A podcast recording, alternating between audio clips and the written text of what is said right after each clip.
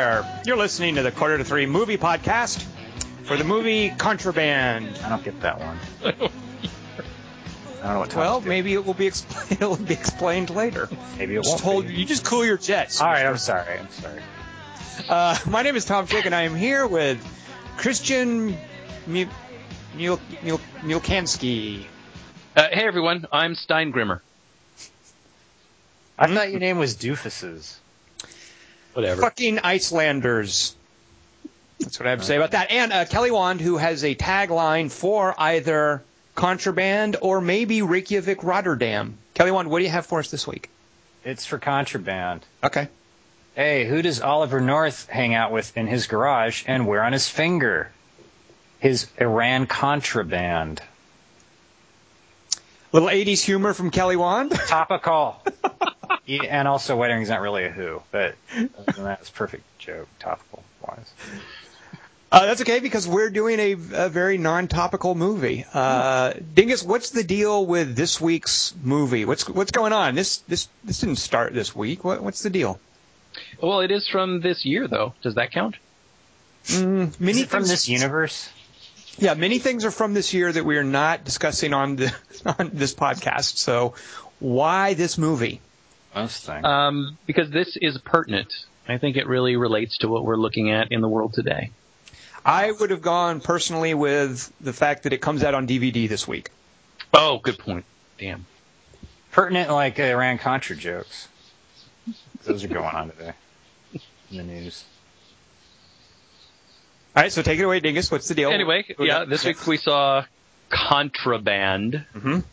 a 2012 American action crime drama thriller movie Mm. about an ex-smuggler who has to go back and do another score. Uh, The movie is based on the 2008 Icelandic movie Reykjavik Rotterdam and is directed by Baltasar Kormákur, who starred in the original, and it is written by Aaron Guzikowski. Is any that, that guy any relation to you? Yep, he's my cousin. Because you have the same last name, so I thought. Okay, good. We're all related. Uh, it stars Ben Foster, David O'Hara, Kate Beckinsale, Lukas Haas, Caleb Landry Jones, and Mark Wahlberg. Contraband is rated R for violence, pervasive language, and brief drug use. pervasive language is so offensive to me when it's that. Yeah, but at least it's not throughout. It's it's it's not pervasive language throughout. It's just bouts of pervasive language. it sounds. Invasive would be worse, but I think it's just like a some upwards of 156 F words and maybe like a, a C word. F words, N words. Is there? Are we just gonna replace every swear word with its fucking uh, first the nickname acronym? Shit, yeah. Uh, I actually already busted out an f bomb on this podcast, so I, I feel that I've earned my cussing credibility. When did that happen? I, I dropped an f bomb quoting Reykjavik Rotterdam uh, early on in the podcast. You know, we'll get into that in a moment. I don't speak Icelandic.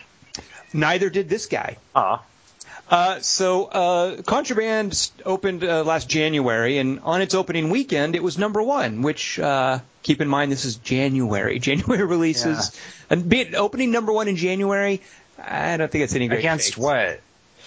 Oh gosh, the Witch. probably Well, it was the, it was the second week of January, so that's better than the first week, right? could be worse. Dingus has a good point. Yeah, but it opened at number one, made 24 million over the course of its run. It, it did fairly well. It, it certainly. Uh, Made about what you would expect from a Mark Wahlberg vehicle, uh, and and speaking of about what you would expect from a Mark Wahlberg vehicle, it is at 51 on Metacritic. wow. You know, I always complain the numbers don't make sense, but this one makes perfect sense to me. It's Well, speaking of making- movie's such a 51. Does the does the poster make any sense? How about that? Well, here's uh, if you think it makes sense making 51 on Metacritic, check this out on Rotten Tomatoes. So the Metacritic rating, that's the average rating that it gets from reviews that, that offer, you know, scores. Uh, Rotten Tomatoes it simply gauges whether or not the review is positive or negative. The percentage of positive reviews, yes. 51. What? Oh my So- god. Yeah, exactly. We've got this, uh, the Mayan apocalypse. it's exactly like that. It's this rare bit of synchronicity. but it's real uh, science, unlike yeah. Mayan. Exactly. So 51 on Metacritic and Rotten Tomatoes. So it's exact. So I was right. I I agree that it's 51, and both the critic sites do. this Does it take time for that kind of thing to shake out? Is that why we see that now as opposed to a normal movie? I don't think so. I mean, I think Rotten Tomatoes and Metacritic ratings Let's tend just to. see movies where they have the same rating from now on. It's definitely a, a miracle of modern mathematics. I, th- I think we could. you know say. what's weird to me is the Titanic is like 99% in 3D, and I didn't even want to see that fucking thing. What do you mean 99% on Rotten No, Tomatoes? it's like yeah, on Rotten Tomatoes, like 90 bazillion. I don't believe Now, it. now wait a minute. Is that are those new reviews or just recycled? Yeah. Ebert's like, oh, dude, so good. That 3D boob. No one mentions the boob either. They always go, never mind. We'll do non-podcast. Well, Kelly Wand, why don't we, have, uh, if you haven't seen Contraband, we haven't spoiled anything for you yet. That is about to change. You're welcome, slaves. Right. So, Kelly Wand, why don't you give us a spoiler laden synopsis of the events that transpire in Contraband? Oh, a contrabopsis. Rock and roll. By the way, I I don't normally I don't normally preface, but I guess I do every week. But this is probably the most retarded thing I've ever written. so I hope it lives up to that. Contrabopsis. Marky Mark's the best man or something at some wedding.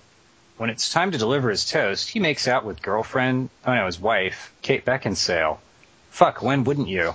That Irish actor Tom probably likes comes over and says some shit like, this fucking guy over here, but in Irish. Ben Foster's Wahlberg's brother or friend or cousin and ex-smuggling partner. It's hard not to pair up Wahlberg with better actors, huh? Now instead of smuggling, Wahlberg installs home alarm systems. Ben Foster's career consists of yelling at dudes standing near a cement mixer. He's like a human alarm system. The kid from Phantasm is Kate Beckinsale's sister. I need Tom like that. He's a smuggler too. He gets boarded and has to drop a shipment, so Giovanni Ribisi says he has to kill him, but that because that's more profitable than getting repaid. And I guess we're supposed to give a shit because the kid's panicky, effeminate, and Kate Beckinsale's brother. And she and Wahlberg have kids, so by default they're the good guys. Although Giovanni Ribisi has kids, and he's not the good guy. Nice try, child actress playing Ribisi's six-year-old daughter, but fuck you and your hypothetical destiny. For some reason, I had to stick it to those child actors, Tom. You know, to take them down, Peg. Ruthless. Uh, yeah, they deserve it. For some reason, the Phantasm kid's run in with custom officials has put him in a hospital bed, but luckily next time we see him, he's injury free. Wahlberg goes to see Ribisi and offers to pay the debt in four weeks, but not all of it because he liked Ribisi's brother. Ribisi tells him to fuck off and make it two weeks because he hated his brother. Meeting adjourned.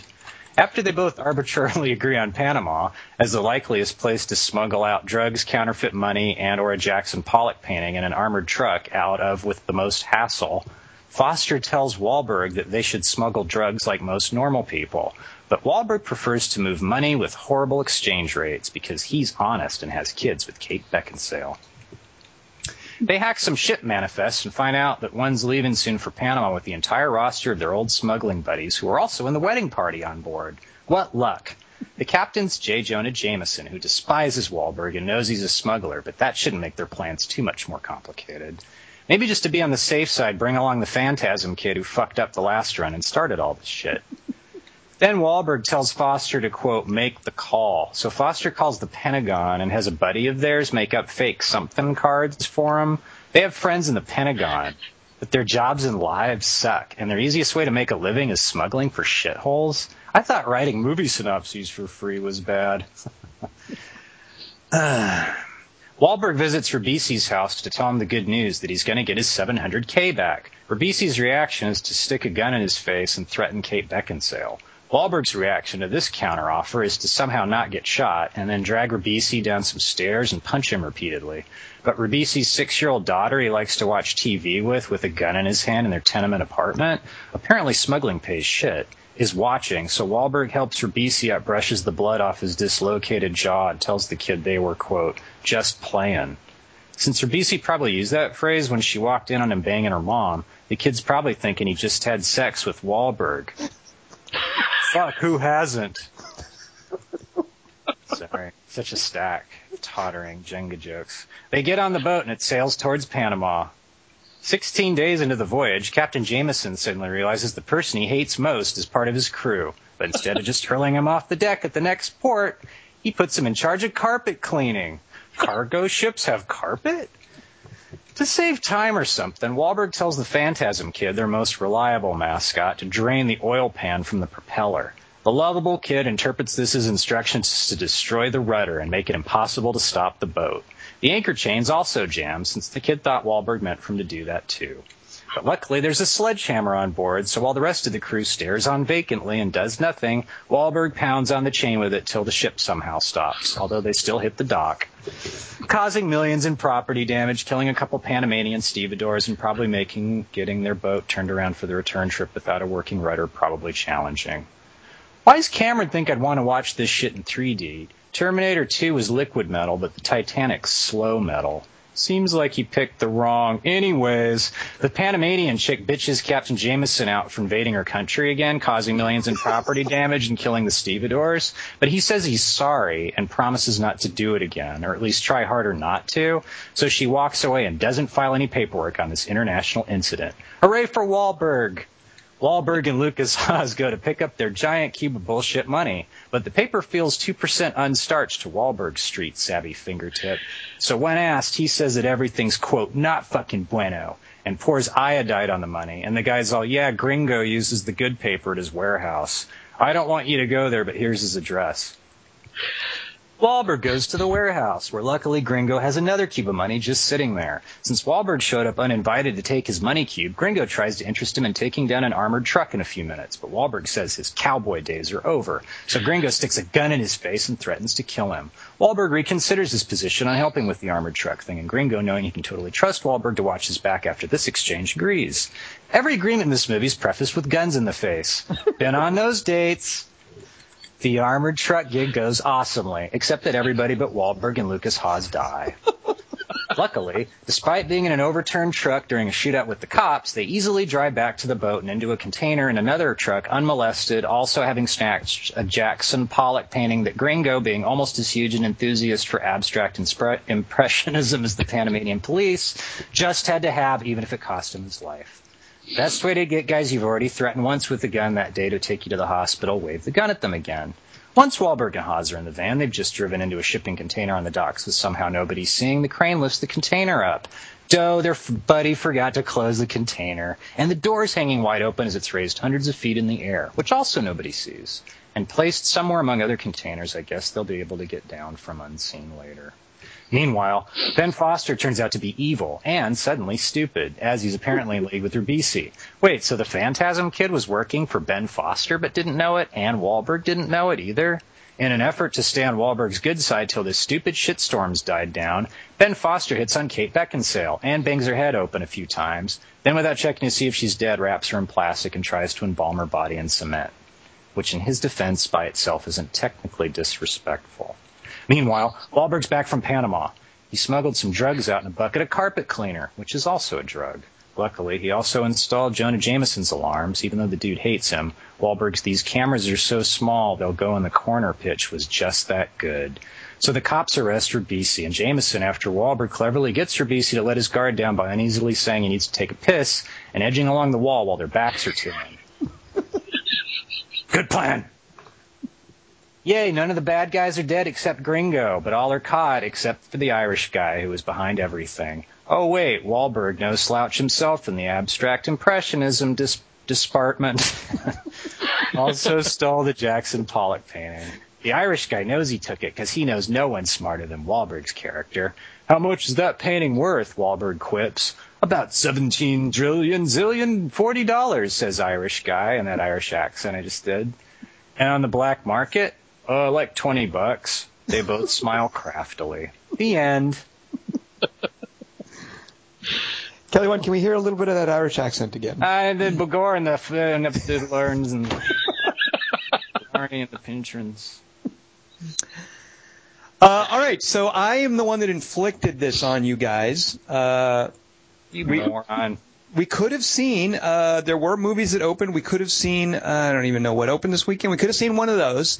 I feel this was the lesser of several evils, uh, and there were a few things. Even though uh, this is absolutely pretty much just a Mark Wahlberg vehicle, for the most part, there were a few reasons I I really liked it and recommended it to you guys and wanted you to see it. So, uh, any guesses as to what Tom thinks didn't suck about this movie? we can maybe put it that way. or I'm assuming actually, did either of you really dig it? Uh, I like the direction. I liked how every scene's like five seconds long. That's kind of good. Okay. But I hated that it, ended happily. I wanted everything to end in disaster. Maybe it was the J.K. Simmons Burn After Reading connection in my head. Hmm. I wanted all these stupid asses to get just. I wanted things to keep getting worse, and then they stopped getting worse. Okay, Kind so like 2012 in that respect. I liked 2012 until I realized people were going to live, and then I went, eh, "This movie sucks." oh, you're talking about the movie, not the year, Yeah, the year's great so far. so far, right? Although still too many survivors, just like the movie.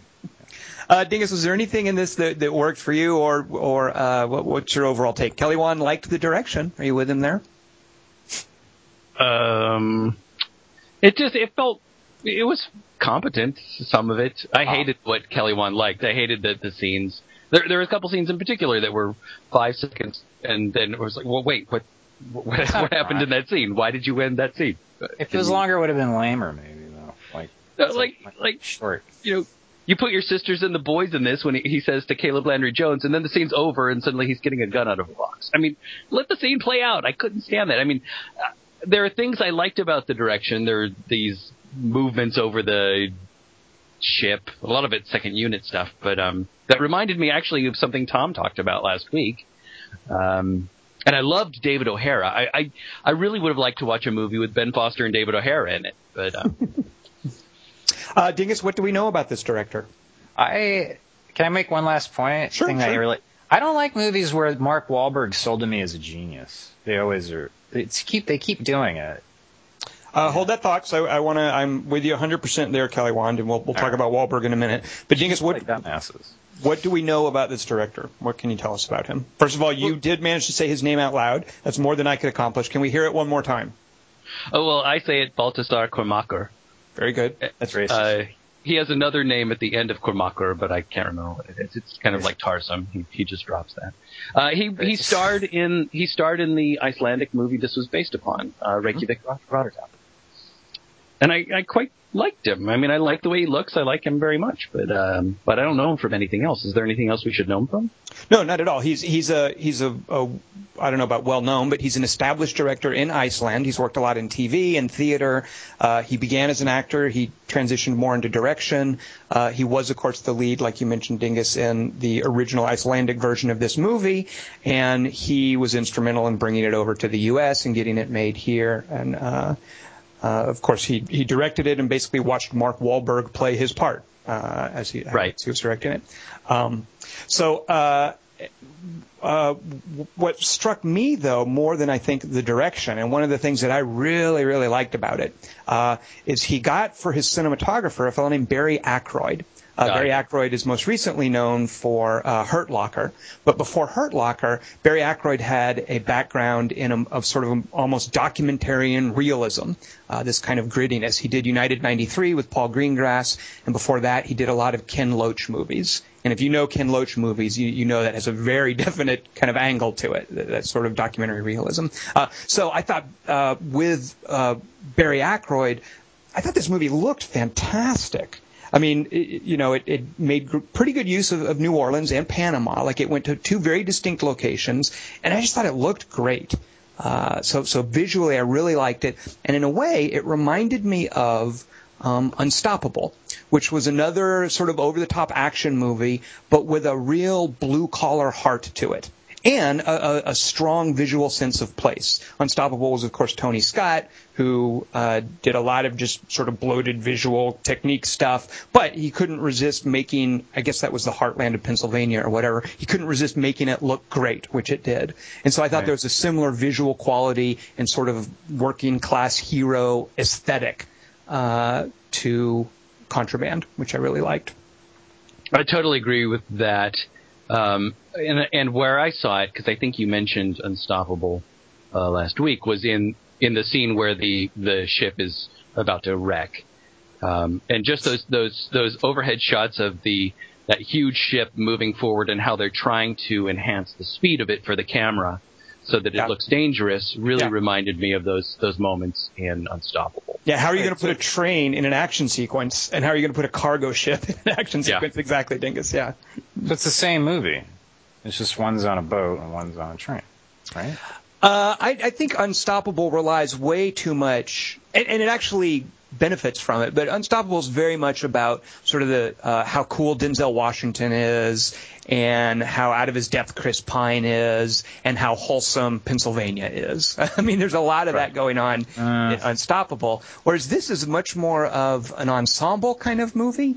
Uh, and let, let's talk about Mark Wahlberg because one of my big problems with this is freaking Mark Wahlberg. I mean, he's just so just uh, non-present. I mean, he's a bit. He's like a he's like a Sam Worthington shaped hole in the middle of the movie, and I just Do people know this, or I mean, is it because it's obvious to me? And but it's like Planet Apes was ten years ago, and then happening. I just don't. Why are we It's- pretending? this It's really a shame that the guy doesn't do more comedy because Yeah. he's really good at that. And uh, for what for some reason, within the last couple of months, I watched the other guys, which I didn't particularly like. But there's a couple of moments in Yeah. it where Mark Wahlberg is just hilarious. He's got great comic timing, and instead, I mean, I guess the guy knows his business and he knows he's going to make money doing action hero stuff. But you know that that that freaking stuff where he's you know making fun of himself is great. Yeah, and this is just so deadly serious and earnest, and there, there's just no sense that the guy can make fun of himself or can take himself lightly.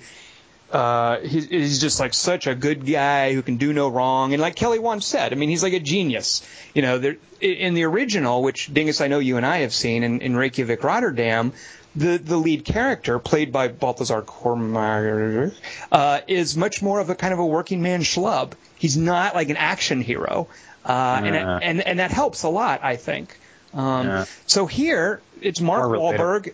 Just as this cardboard cutout, stuffed shirt, action hero, placeholder kind of character, and with a really good supporting cast. I mean, Ben Foster can do no wrong. Uh, I really, really like. I think his name is Caleb Landry Jones, who plays the the younger brother. Uh, Kelly Wand, you saw Last Exorcism, didn't you? Uh, I saw parts of it. I Did didn't see the oh. exorcism part. So do you remember Caleb Landry Jones from that though? The the kid who you said looks like the Phantasm kid? Because he yeah, was he's also good in it. He's the brother, right? He's the brother, and he's amazing. And like he's, Yeah, I'd yeah. never seen him before. And the moment he showed up on screen in Last Exorcism, I was like, "Whoa, who is that dude? He's great." Uh, he was also one of the X Men, which they didn't do much with him there. Uh, but uh, uh, was he the Who's one that Banshee? could fly? Yeah, yeah, the Uh, flying, shrieking one, or, or whatever. Um, That's how he got out of the container in this movie because they didn't show that. Yeah, I didn't need to show it. There's the five seconds we don't need to see. But I, I like that supporting cast. Other, well, you know, I guess Kate Beckinsale. I mean, uh, there can be no. I mean, what a what a perfect matchup for Mark I'm so worried she's gonna get killed by the cement. I'm worried Mark Wahlberg is not heroic enough to save her. I'm in such suspense. Oh, please drag this out another five minutes. Thank you. But could you imagine like an ensemble movie like this though, with a, a, a good actor, you know, without this kind of Sam Worthington shaped hole in the middle? It's like, and it's the fighter too. It's like Christian Bale wins the Oscar because he's scoring points off Wahlberg's vanillaness. Oh yeah, that is Wahlberg. It's not a fair Good point. fight, is it? Yeah. Very good point. Very good point. You Yeah. put him up with a character actor who just fucking buries him, which is it's kind of mean to Wahlberg if you think about it. They should put him up with someone lame. I don't know. Why can't we have Ben Foster in the lead of this movie? Right, I mean, Ben exactly. Foster is awesome, and there's I don't know if there's a movie that I've seen him in that I didn't wish I had more of him and less of the lead. He's I, I don't know. Yeah. He's Um, good as a badass, and he's I don't know, such a waste. It's a way. Like I wonder if he's thinking that on the set. Like, why am I? Why is Wahlberg here? And I got to just do the blow and hit the Beckinsale while he's he gets the kissing scene, and I get the butt breaker skull scene. Oh, you know, Ben Foster's had his, his moments in the sun, and it's probably like a fairly easy job for him. He just shows up, fairly quick shoot. He's not even in the whole thing. Uh, just in and out, and he'll go do another movie like The Messenger somewhere. So, yeah. Uh, or the or the mechanic. Thanks. Thanks for cheering me up. The mechanic again is a perfect example, Dingus. I mean, he's he's so X-Men good. 3. He's so good in the mechanic, and he just he blows away uh, Jason Statham in that. Like every scene in the mechanic, it's like, why is Statham in the lead? You know what what what does he have that, that Ben Foster doesn't have? I mean, this is ridiculous. Uh, But yeah. Statham knows he's retarded, and I think Wahlberg doesn't know he's retarded, and we're supposed to pretend he's not retarded. right. I would That's get. what I resent. Yeah. I resent. You know, I think Wahlberg. I think Mark Wahlberg knows exactly how smart he is. Uh, That didn't make any sense. I, th- I think Mark, uh, I think Wahlberg knows what he's doing. He's just doing what he thinks is going to make him money. I mean, the the stuff he's done leads me to think he's smart. Entourage. Entourage, or the, or the stuff that he's done that's funny, or you know, going on Saturday Night Live after they make fun of him and then making fun of himself. I, mean, I, no, I think the guy is smart. he Well, wasn't it's- making fun of himself. But like Dingus is saying, I mean, this is clearly a vehicle. It's like the shooter or uh, what any other action vehicle that people show up to see because Wahlberg is like young and good looking and has a great jaw and everybody knows who he is. You know, that's what he's. You know, that's his assigned role here. commodity. And even if it does sort of drag down the movie, at least he and the director and the producers have the good sense to surround him with, with, with good, capable actors. Uh, and I will say this in the movie's defense. I would prefer that Sam Worthington-esque shaped hole in the lead role to something like, and this it also reminded me of this movie, uh, Ben Affleck in The Town, where you have this vapid attempt at a De Niro performance. Uh, I, I think that does far less damage. What Wahlberg is doing in Contraband does far less damage to a movie than what Ben Affleck is doing in The Town. That's, That, that's actually a really good point. But but why can't we have Jeremy Remmer and Ben Foster in these parts instead? Wait, what did you just call him? Jeremy Remmer. I agree. Yes, you're right, Dingus. Yes. Jeremy Uh, Jeremy Memmer. Uh, by the way, yes. Tom, that that Barry, uh, that Barry Ackroyd thing. There is one shot in this movie that totally made me think, "Oh, Hurt Locker." As soon as I saw it. Is it where they discover all the wires to the bomb buried in the dirt? Wait, wait, what shot? Spoiler alert. It's it's the shot um, right after they place the explosives on the uh, truck that they're hijacking or not hijacking that they're hitting, and the explosive goes off, and there's that slow motion shot, Oh, yes, pebbles yes. rising, where the henchman just goes whoa flying, and that's such a, a Hurt Locker quote. Yes, exactly, exactly. Uh, quote. It's it's like the uh, the, the opening explosion in Hurt Locker where, where Guy Pearce buys it. Uh, you, you know, it's this very stylized, sort of beautiful Brown. slow motion explosion, and you see the the the to represent sort of the shock waves going through the air. You see the pebbles on the ground. Um, yeah. So, uh, uh, Dingus, what changes did you notice from the original Icelandic version? What stu- what stood out for you? What stands out for me is that they pumped 25 or so more minutes into this movie, um, which is totally bizarre. They added so many scenes they didn't need. Um, you know, that, that's not to say that the Icelandic movie doesn't have its problems. I mean, it kind of looks like a TV movie in some ways. Oh, that's so mean, Dingus. Why would you say such a thing? Because I'm a mean person. But I, Uh, but- you're right. Yeah, yeah. but it also streamlines so many things in such a wonderful way. I, I mean, th- to to answer your question more clearly, um, in the in, in Reykjavik, Rotterdam, the the hero who's named Christopher, we don't get to call him Chris. Uh, it's his it's his economic problem really that's driving him. He's a loser. His his family's being evicted from their apartment, um, and that's what's driving him in addition to the thing with the brother and all the other stuff but he's a loser and he has to make money to save his family's house and also his relationship with um, sebastian slash Steingrímur in the original uh, he's best friends with ben foster in the remake but in the original it's her ex-lover Right. i mean so that whole thing of they're moving in with him has all other layers of complication to it and there's there's a lot of little twists there, and uh, you know to say Uh. nothing of the of the final shot, which is completely. Oh, save that, save that, Dingus, because I want to, I want to specifically talk about that in a minute. But right. what, what I liked about uh, the original, and there are there are hints of this, like you just mentioned in, in Contraband. Uh, there's this timeless idea that I think we are kind of losing sight with. Uh, certainly in the states, we don't really know this. I'm sure some working class folks appreciate this. It's got to be an aspect of certain Scandinavian towns and places. Is Iceland Scandinavia, by the way? Is that too far removed? Jess, Anyone know? well, at any rate, that that place, you know, places like that in the North Sea, where where there they used to be Vikings and now they're in shipping, whatever, how that works. Uh, there's this there's this sense there's this sense of the hero having to go out to sea and being unable to protect his family, his loved ones, and you know that that's as timeless as Odysseus. Uh, and and the the contraband that was one of the things that really struck me in contraband is that even though Wahlberg is this invulnerable, always you know nobody can get the drop on him. The moment that he shows up at uh, Giovanni Ribisi's house and Ribisi pulls the gun, you think you know he kicks Ribisi's ass. You know nobody can he, he's invincible. He's a superhero for all intents and purposes, but he has to leave to you know he has to vacate the location of the movie to leave his family vulnerable in order to do what he has to do. So there's this great sense of having to set out to sea, and uh, it's just like Odysseus, leave, you know, being away from his wife and and having to deal when he comes back with her suitors, and uh, there's this timeless idea of what sailors have to deal with, uh, and there's a little touch of that, and it's developed a little bit more in Reykjavik, Rotterdam. Uh, I, I really liked that sense. Um, uh, also, it's it's notable that here, and this is part of this idea that you can't really have a hero do terrible things. You know, Breaking Bad has changed this a lot. Uh, in that Breaking Bad is about a guy who's who's manufacturing crystal meth, and crystal meth does terrible things to people who use it. But the movie is willing to be about a guy who's who's making crystal meth for the community. So here, he's not going to smuggle drugs. He's just going to smuggle counterfeit money. That never hurt anybody. Victimless crime. You know, no big deal. And boy, he's going to flip his lid when he finds out that drugs are involved. You know, so he's got to be a total good guy.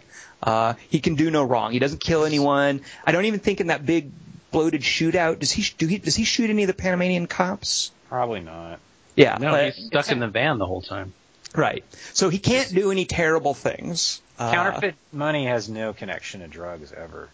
That's No, it's it's uh, just you know, totally unrelated. it's just so that people can buy stuff cheaper from the Right. corporations that would rip them off. exactly. It's like He's a very a- Robin Hood thing, yeah. Right. Uh, but in the Icelandic version, uh, he's not smuggling counterfeit money, of course. It's alcohol. And, and, Like and so- then- I found that so quaint. yeah, It's like exactly. Reynolds. It, yeah, exactly. We think of like uh, I don't know, is that what he's? Bootleggers. Yeah, smoke, Smokey and the Bandit. Smoke and is, Boss Hog. Is Wait, the no. bandit a, a, a, boot, a bootlegger? Yeah, he's a bootlegger. And Okay. he has an elephant. It's kinda- Well, the thing with uh, Iceland is that, uh, again, uh, since Kelly Wand has accused me of being racist against Scandinavian countries, I'll just Yeah. go a little farther with this. Uh, one of the situations in a lot of Scandinavian countries is uh, is alcoholism. So the government in Iceland has a, a it's not prohibition, but they control all alcohol. To buy alcohol in Iceland, you have to buy it from the government. It is, of course, heavily taxed. Uh, so there's a, there's a big trade in smuggling alcohol to the to the people of Iceland, and that's that's entirely a Robin Hood thing. I mean, who would have any qualms with cheaper beer and vodka? You know, that, that's like a human right. Uh, But that's, That's their like crystal meth. cigarettes. Exactly, exactly. But you, no, no, it's not dingus because cigarettes are like evil nowadays. Like if you were a cigarette smuggler in a movie these days, what movie Right. was it where somebody? There's a movie where somebody has a truck full of cigarettes. What what was that? Uh, Beverly Hills Cop 3. Is No, that true? Is that true? I think it is one of the Beverly Hill- Hills Cops, Kelly Wand. Is that true? Uh, it's the first one, but he's just pretending. Right, right. It's like a sting operation. Yeah. Well, these He days, really- these days, a cigarette smuggler would be as bad as like a cocaine smuggler. That's like that's like evil. Lowercase But- e, but still evil. But Lethal Weapon, he smokes because he doesn't give a fuck. Well, that was the 80s. That was allowed back then. But that was Beverly Hills Cop too. That was the same era. Right, but the, that's what I'm saying. Is these days you couldn't have The Uh, cigarette merchant's the villain. right, right. But I, I think a, an alcohol merchant that's fine because everybody, you know, everybody deserves a beer now and then. What the heck? Where's weed on this? Uh, you know what? Weed, I think uh, that's fine. That's okay. Thanks. You know? Like the movie we saw last week that had a, a you know, got a, when I saw it, the the audience uh, responded very enthusiastically to the weed re- references. So I think we could have we could have weed smuggling, and that would be okay. Wait, what do you mean responded enthusiastically? They smoked weed in your face? No, no. The uh, the stoner in the movie we saw last week, Cabin in the Woods. Uh, a lot of his references got flat out like applause to like his his uh, marijuana jokes. Yeah. Huh. The audience loved those. So weed is fine these days, especially here in California, maybe up there in Canada where you are, Kelly Wand.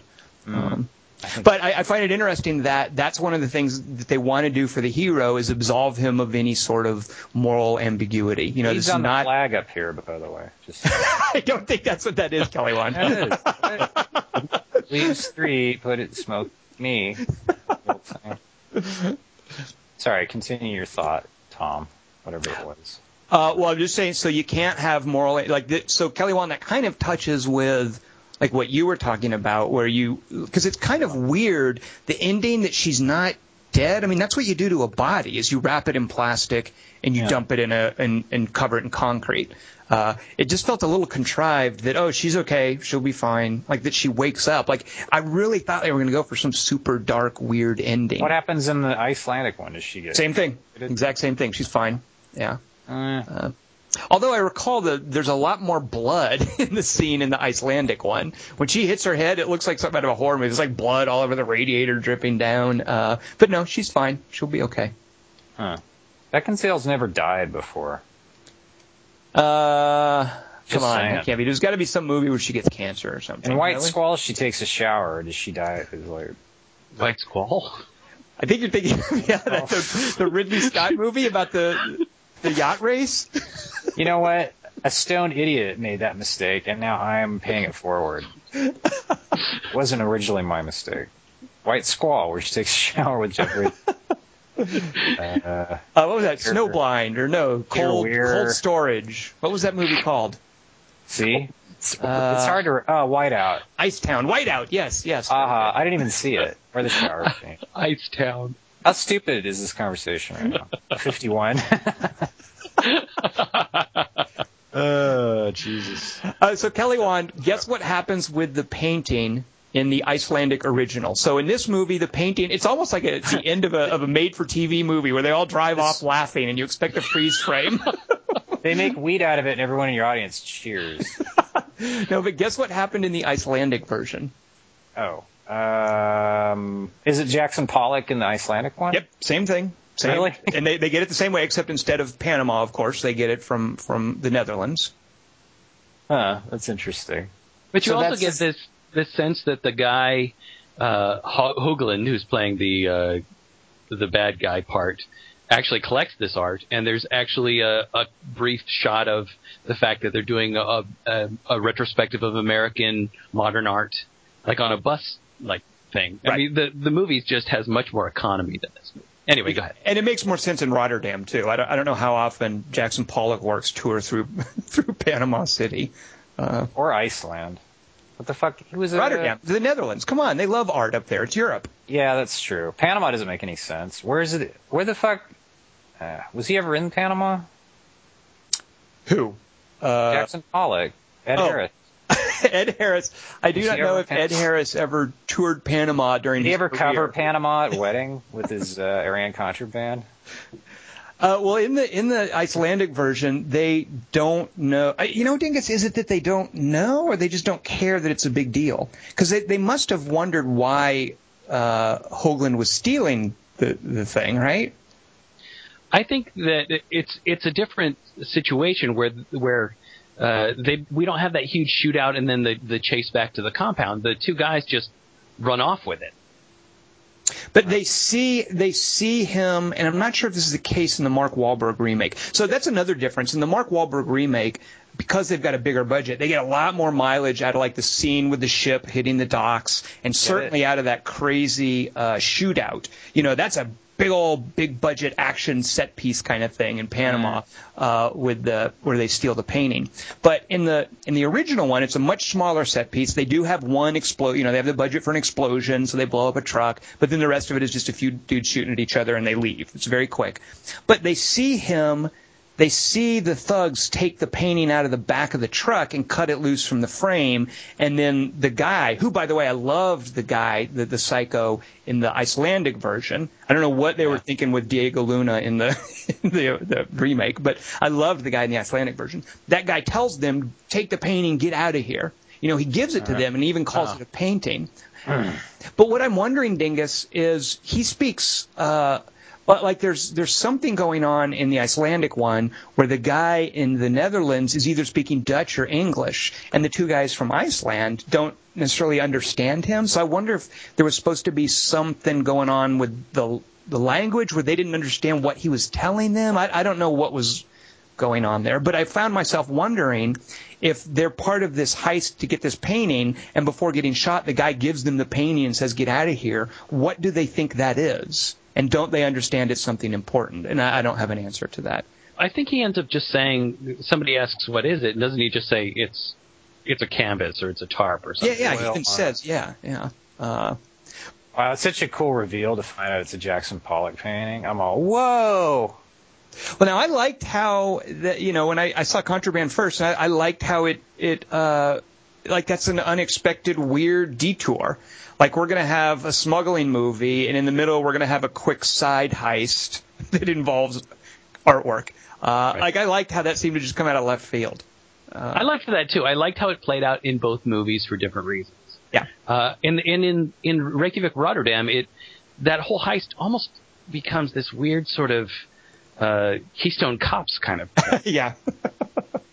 There's this weird element of comedy to it, even to the point where driving the van into the container truck and they suddenly can't open the doors. Right, right. There's this this great sort of thing going on. It's re- yeah. Is in the Icelandic one? Do they have uh, like shit on their faces so when they get shot in the head you can't see anything, like they do in the remake? What? Remember they were wearing those masks in the shootout, so when they get shot in the head, it's not as violent. Oh, wasn't it like Oh, the duct tape mask. Yeah. I like that. I, don't like, like those duct that. tape masks. No, I want to see so someone low get shot in the head. Ah, fuck. I'm tired of this watered down shit shooting in the head in movies. Raiders of the Lost Ark set a bad standard.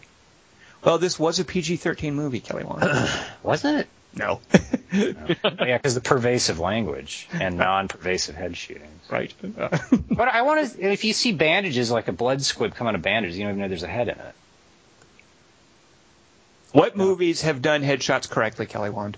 Invisible Man, because the bandages were justified. One, two, three, not only you me, got 180 degrees, and I'm caught in between, counting one, two, three. That's not the worst line ever. Down with three beats. All right, great, Kelly. Get out. No, don't go yet, Kelly Wand. What? Uh, I thought we you- were done. We need you. No, we need you for the three by three, oh. especially for this three by three. This one's right up your alley. Get it? Dingus, what gift have you given Kelly Wand for this three by three? I've given Kelly Wand the gift of ooginess. Wow.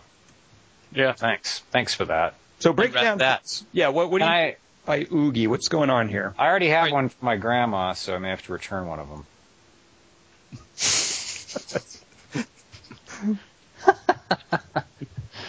oh, thank God we're not recording.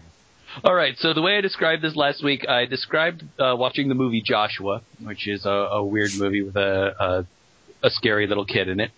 And there's a refrigerator scare where Vera Farmiga closes the refrigerator door, and there's her scary kid standing there, and she drops a glass. The glass shatters, and then there's a low shot of one of the shards of glass. Is like in the middle of the night.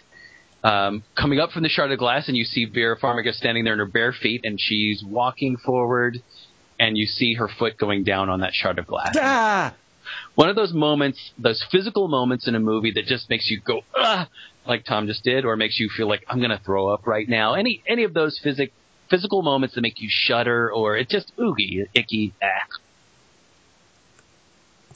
All right, so uh, Kelly Wand, this sounds like something you would love to discuss. Oh, you know what? But I'm going first, so hold that thought, Kelly Wand. Disgust. Uh, I, as a as a guy who watches a lot of horror films, like the easy thing to do would be to just go for super painful stuff. But I avoided all of that because I think it is it's it's the it's a real simple way to shock or make someone do that thing where they suck their the air between their teeth and go like that kind of thing. It's real easy to do that by by reminding someone of pain. Kelly, one, I think you were the one who said, was it John Carpenter talking about this the thumb slicing and the thing? Yeah, yeah. Yeah. Now, what did he say about that? He said it gets an, a wince in every audience it plays in. It's when that guy slits his thumb, which he thinks is really weird considering all the other shit in the movie that nobody. Right. And the thing is, though, that's because we can all understand that pain. Nobody knows what it's like to have a, a monster, you know, your chest rip open and bite off Wilford Brimley's hands. Although it's not Wilford Brimley. Anyway, bite off somebody's hands and then your head sprouts legs and runs off. Nobody can understand that. That's just that's, that's a complete flight of fantasy. But to have to take a knife, a scalpel, and slice open your thumb, everybody understands that. Wait, so which one would you rather undergo? Well, I'm just saying I, I understand why. I would I would rather have neither of those happen to me. But slicing your thumb with a scalpel is, is infinitely more relatable. So I, I think that that that tug that that sort of hits the the audience's empathy switch and makes them go much more easily. So I would the point being I avoided those kinds of things. I avoided I avoided anything that related to my own experience and just went with things that were not pain related but that really grossed me out. I don't want to discuss any of them because they are gross, so I will just mention them and we will move on. Uh, to Kelly Wands. All right, so I'll mention mine in great detail. That's fine. You can discuss yours in as much detail as you want. My number three is uh, a horrible Bernardo Bertolucci movie called The Dreamers, and it involves a sex scene that has uh, menstrual blood in, m- involved. All right, so Kelly Wand, what's your number three oogie, gross, icky scene that really gets to you? Blood makes a good lubricant. My number three is uh, in the Peter Jackson movie Dead Alive. Okay, that's my number two. So just mention it and move on because it's going to gross me out. I'm going to start retching. Is it the pudding? Ah, God. Do you remember? I can't mention it. No, I mean, actually, you know what? When I get to it, I'm just going to mention it and move on. If you want to discuss it in detail, Uh, go ahead. Tell us about the pudding scene in Dead Alive. A grandma gets bitten by a rat monkey from Sumatra, so she gets infected wound on her arm. She's turning into a zombie, and to be a bitch, she squirts pus from it into a, some pudding that a fat guy's about to eat, and then he eats it. It's like bloody pus. I seriously, like, I, I feel like I'm going to retch just imagining that scene. It's fake though. Like that's I don't think so. I think they really infected an old lady with a Sumatran monkey. yeah, but the pudding's fake. Boing. That's my number three. Dingus, have you seen Dead Alive? I'm going to say no. Okay. What? Dingus is not right. No, Dingus. Oh, Dingus- no. get doofuses. Uh, Dingus, have you seen any of the? You've seen Heavenly Creatures, though, right? Oh yes. Okay. Dingus see Dead Alive. I think you'd like it. You have weird taste sometimes. No, don't send Dingus to see Dead What? Alive, Oh, or, come or, on, or- you're or crazy. Bad Taste, or Meet the Feebles, or any. No. Meet Meet the Feebles is good. Only like to have said you've seen it. Like it's not that fun to watch. I think there's Dead no is awesome. there- there's no point in being a Peter Jackson completist for someone like Dingus, unless you're really into early horror. I think Dead Alive. You'd think the the humor is funny. I think you'd like it. I, I Dingus, see it and tell us who was right. Was Tom like stop watching it if you're bored? All right, Kelly Wand. If if uh, I could see one movie that Thomas told me not to see, should it be Dead Alive or Centipede? Human Centipede. Dead Alive. Dead Alive. Hands down. Just, just see regular centipede. Centipede. Don't see humans. Just see Yeah. regular centipede. The video game. see White Squall to 51. Don't forget Ice Town. See Ice Town. It sounds good. All right, so uh, Kelly Wand's number three is my number two. Dingus, over to It's you. a great one, huh? It is a good one. Oh God, I feel sick. Isn't it great? It's Uh. such a great movie. There's so many great things in that movie. The baby. You don't remember the baby at all?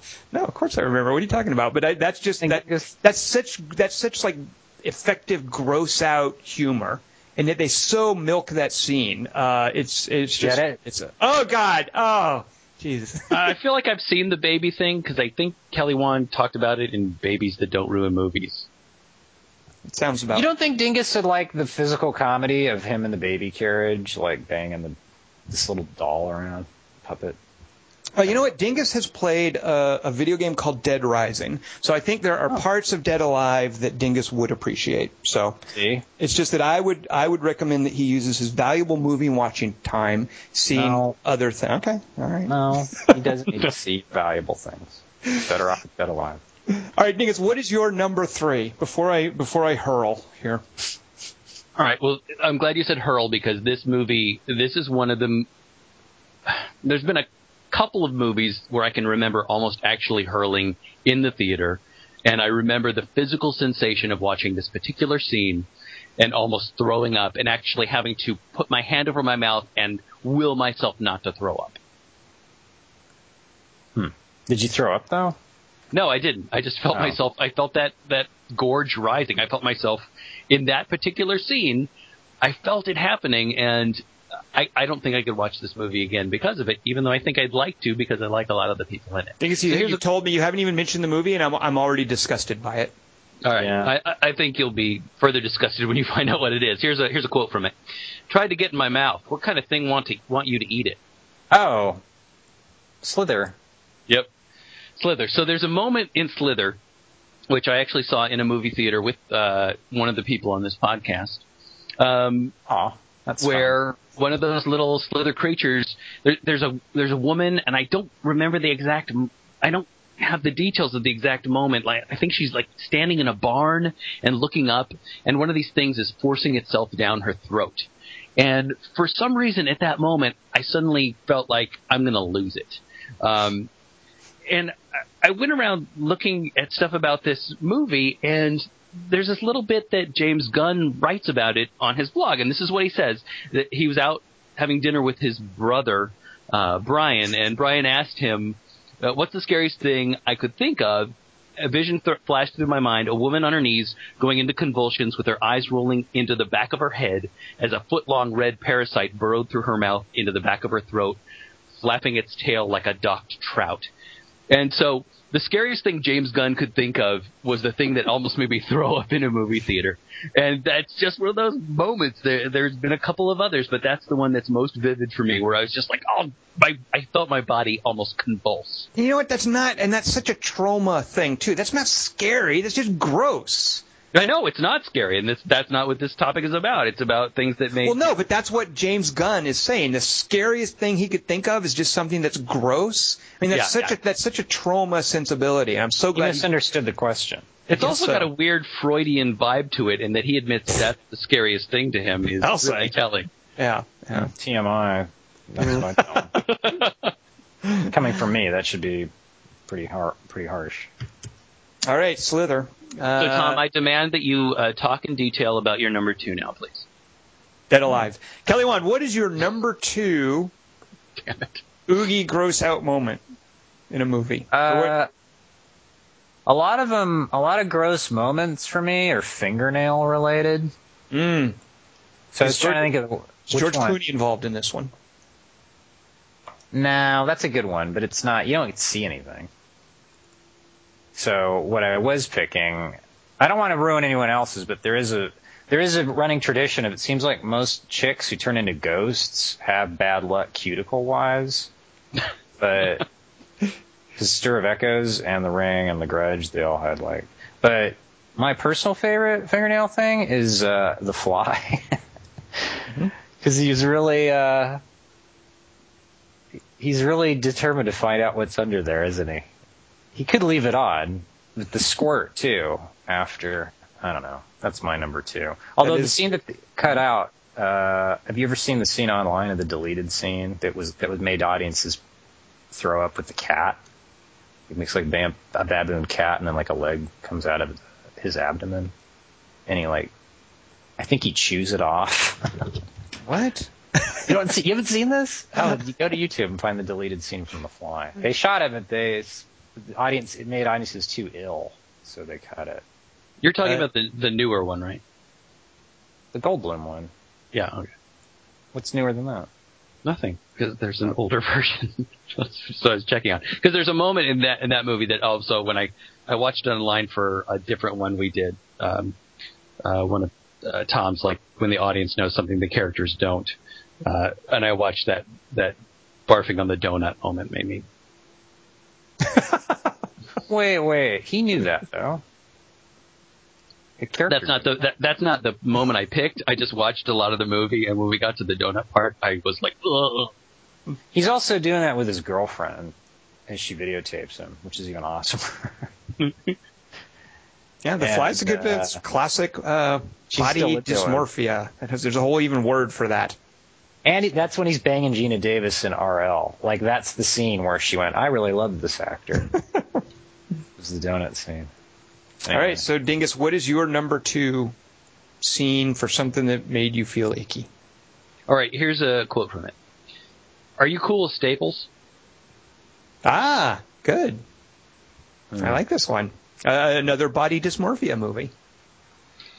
All right, so this is from The Wrestler, uh, 2008, Darren Aronofsky, and it's the Necro Butcher um, scene with uh, Randy.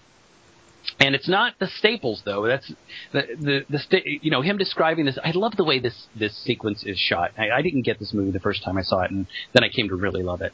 Um, and I didn't remember it that you have the the lead up scene, then the a really quick scene in the ring, and then 14 minutes earlier where everything shows up and you're cutting back and forth between the wounds. So it's not the staple wounds for me. It's this moment. Barbed wire for some reason always has freaked me out. Um, I remember when I was growing up in Colorado having to squeeze under a barbed wire fence and it raking down my back. Haha. Um, so the, Really? the ring, the ring, in, yeah, yeah. Uh, barbed wire freaks freaks me the hell out. I don't know why. I was going really Um, to Tom, like ah, Dingus almost but the um, had spinal column inju- infection.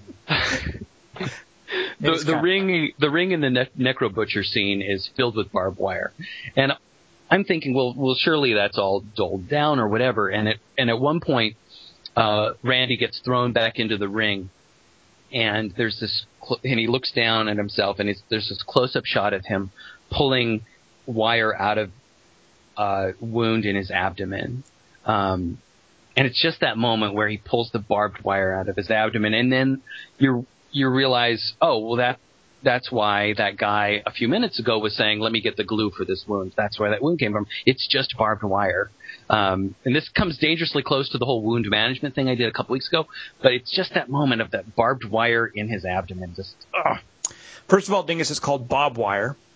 oh, barbed wire. Sorry. Uh, second of all, I was in, I guess, I don't know, third Nom? grade, and not nom. This was like nom. This was nom for third graders. assumed. We're going on a on a class hike, and before we go, the the teachers are like, "Don't go out into the grass. You know, stay on the path. There's snakes. You know, don't go out. You know, the, the snakes are off the path. If you go off the path, the snakes will get you. Be careful of snakes. Stay on the path. Stay with the adult. Or there's snakes out there. Be careful of snakes. You know, this is drilled in our head before we go.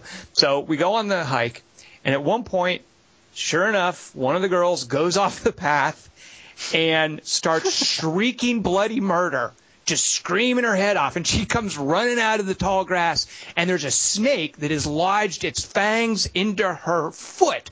And she's running, and it's she's dragging along this snake behind her, and she's screaming. And we all start screaming because this snake is latched onto her foot and is going to get us next. And the parents or the chaperones, teachers or whatever, like, okay, everybody settle down, settle down. And they go over to the girl and, and dislodge a piece of barbed wire that got caught in her pants that we all were freaked out by because we thought she had a snake on her. Uh, so that's ever since then, barbed wire has I've been traumatized by barbed Wait, wire. so you're myself. all retarded? We're, we're kids. Hey, what do you it's a expect? snake. Yeah, We've been- barbed wire snake. We'd been conditioned to worry about snakes, so when this shrieking girl comes running out of the brush with some long thing trailing behind her leg, we just assumed there was a snake latched onto her foot because that's what snakes do. Penis? Because that would have been my first guess. First of all, I don't know if you've ever seen one of those, but they look nothing like barbed wire. What? Second of all, we were in third grade, Kelly Wand. Way inappropriate. I hope you're Uh, proud. Sorry. All right, so Dingus the wrestler, very good. My number one, I'm just going to mention it. We're going to move on. Uh, wait, wait. Uh, oh, yes? One last question for Dingus. Okay. Did you see the movie Barb Wire? It's a remake of Casablanca. Okay, I'm done. Not many people know that. Wait a minute. What? What?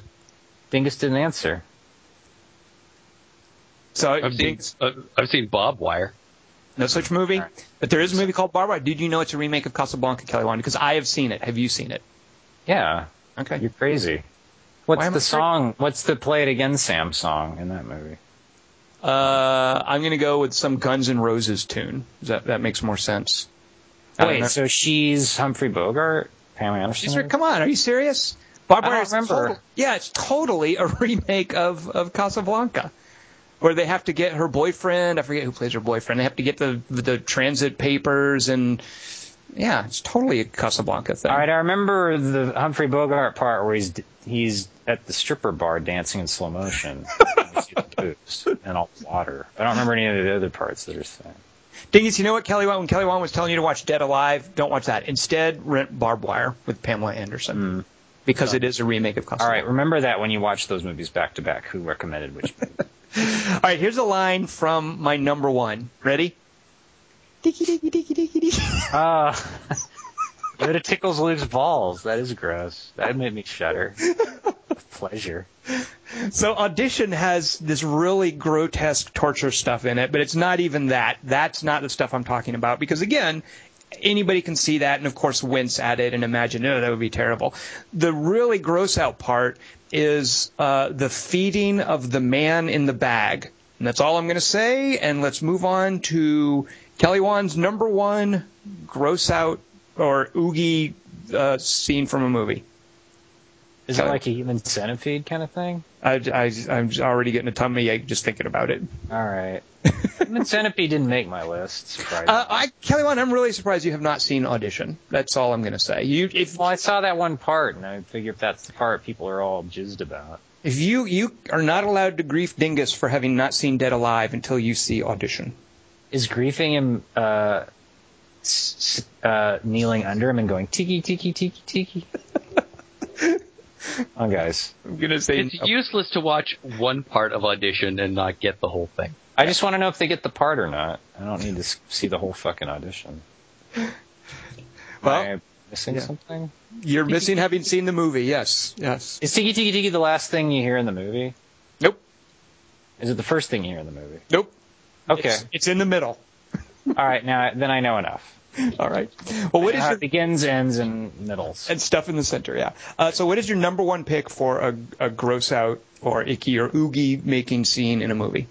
When Divine ate dog shit and pink flamingos. Cause Oh God, I knew you would go there. what? What? I'm not allowed to? No, no, no. I, I, I was, I was, I knew Dingus was wasn't going to bring up any John Waters. You know what was the worst part for me?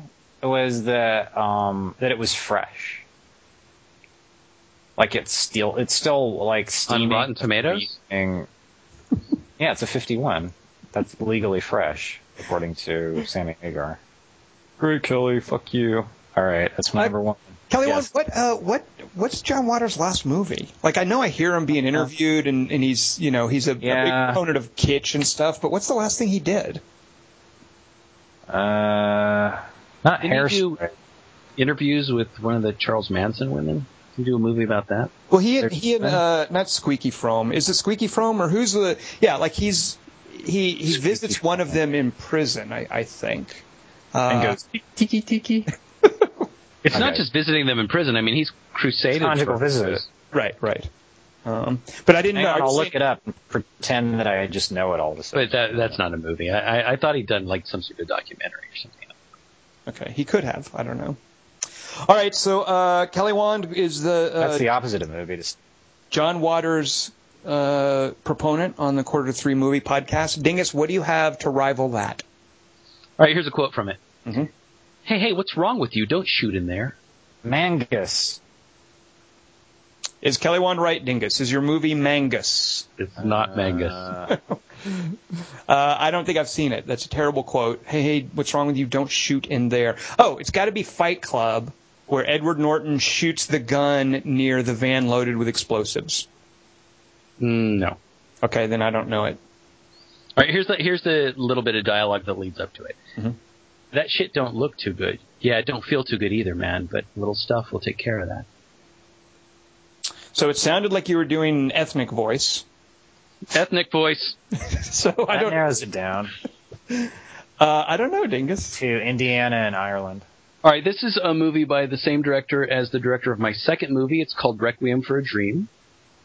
And the moment is Yeah, what are the when gross out moments in that? What?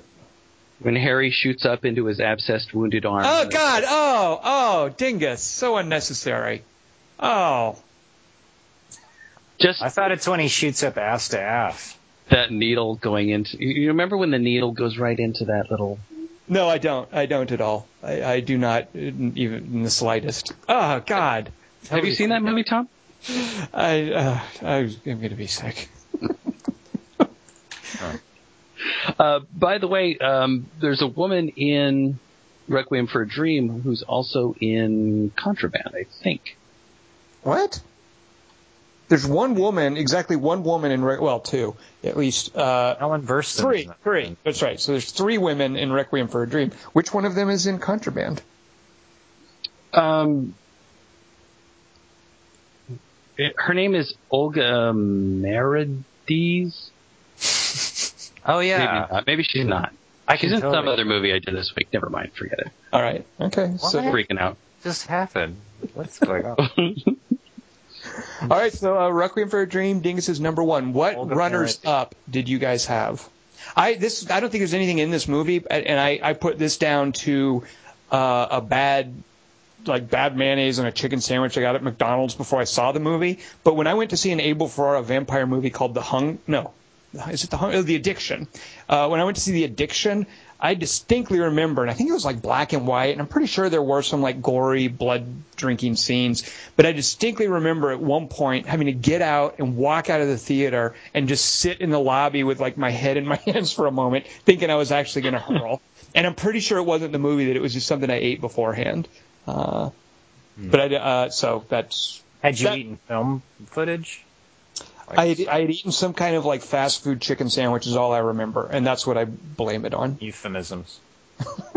Other runners up, what do you guys I'll got? let- Uh, in 127 hours, it's not where he cuts his arm. It's Yeah. when, he, when he breaks his arm again. And it's the sound effects. Sound, yeah, that kind of freaked me out. You know how they do that, Kelly Wand? Fresh celery. yeah, that's why I always faint when I'm uh. Uh, other runners up. A pet gopher. It's more for him. really.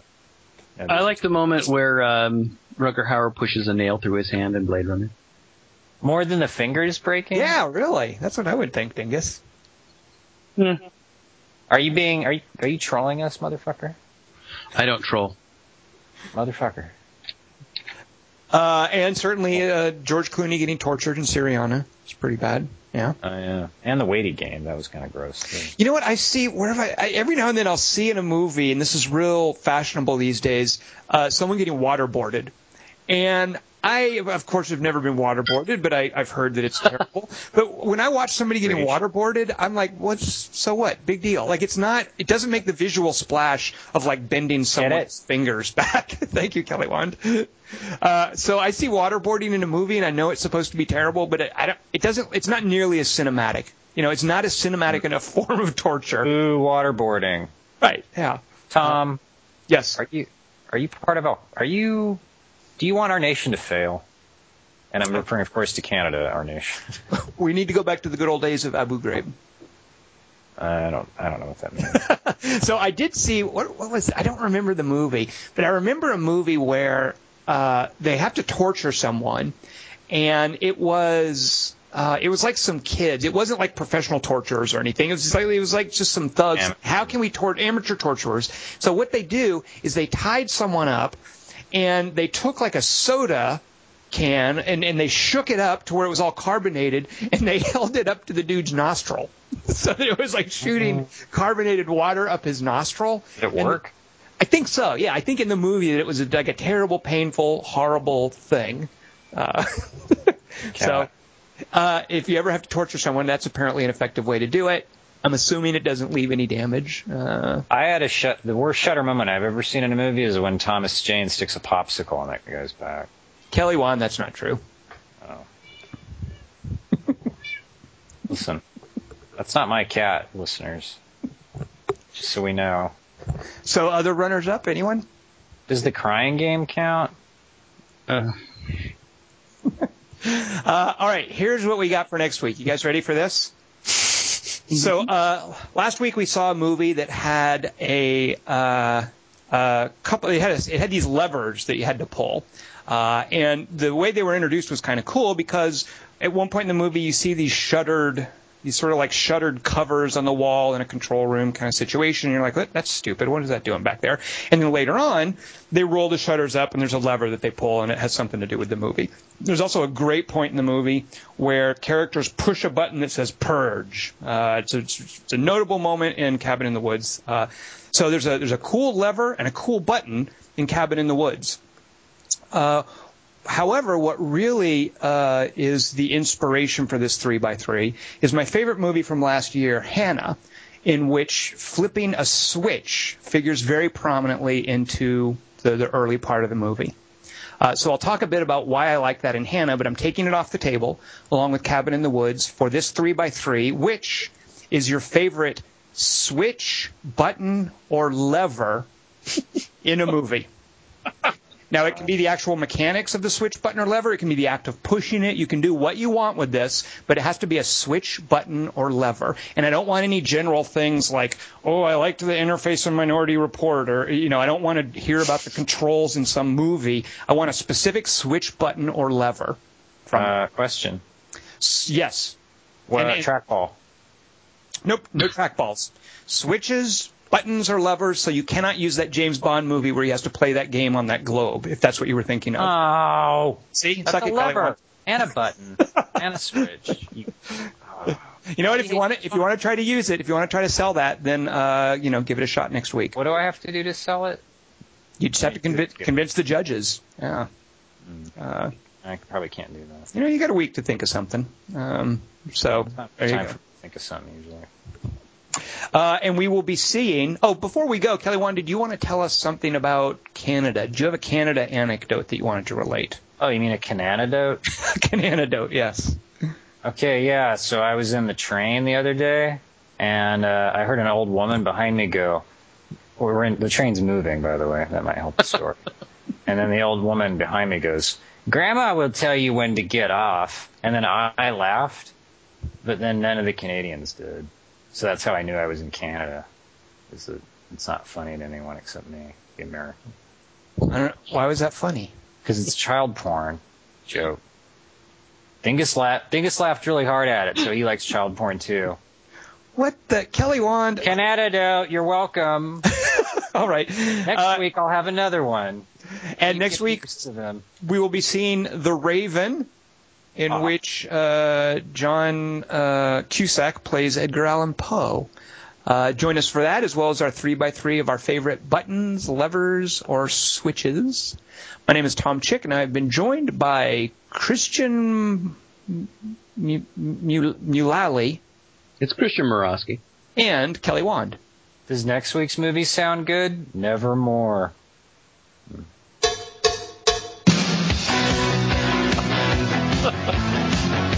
Tried my best.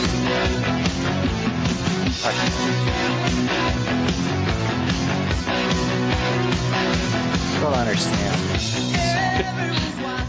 It's because they're like working class characters, you know, working for the weekend. I thought this song's about stalking people. Or is that Private Eyes? Everybody's working for the weekend. that was about stalking. I don't remember. First of I all, this isn't even Hall and Oates. This is not Hall and Oates. How dare you? This is Loverboy, and they're Canadian, I believe. You, of all people, should know that, Kelly Wand. Oh. yeah, they're good. Not as good as Hall and Oates, though. They're Canadian too. Oh, No, who no. isn't? It's yeah, but it's Hall and Oots. Get it? Fun for you. Anyway. That was Kelly Wand with his Loverboy cover. Oh, I get it. Lover boy that thinks about the heart. I get it. Well, this podcast is over, listeners, but you're still here. So, Dingus, play us out. Well, it's no A team, but it's the best we can do.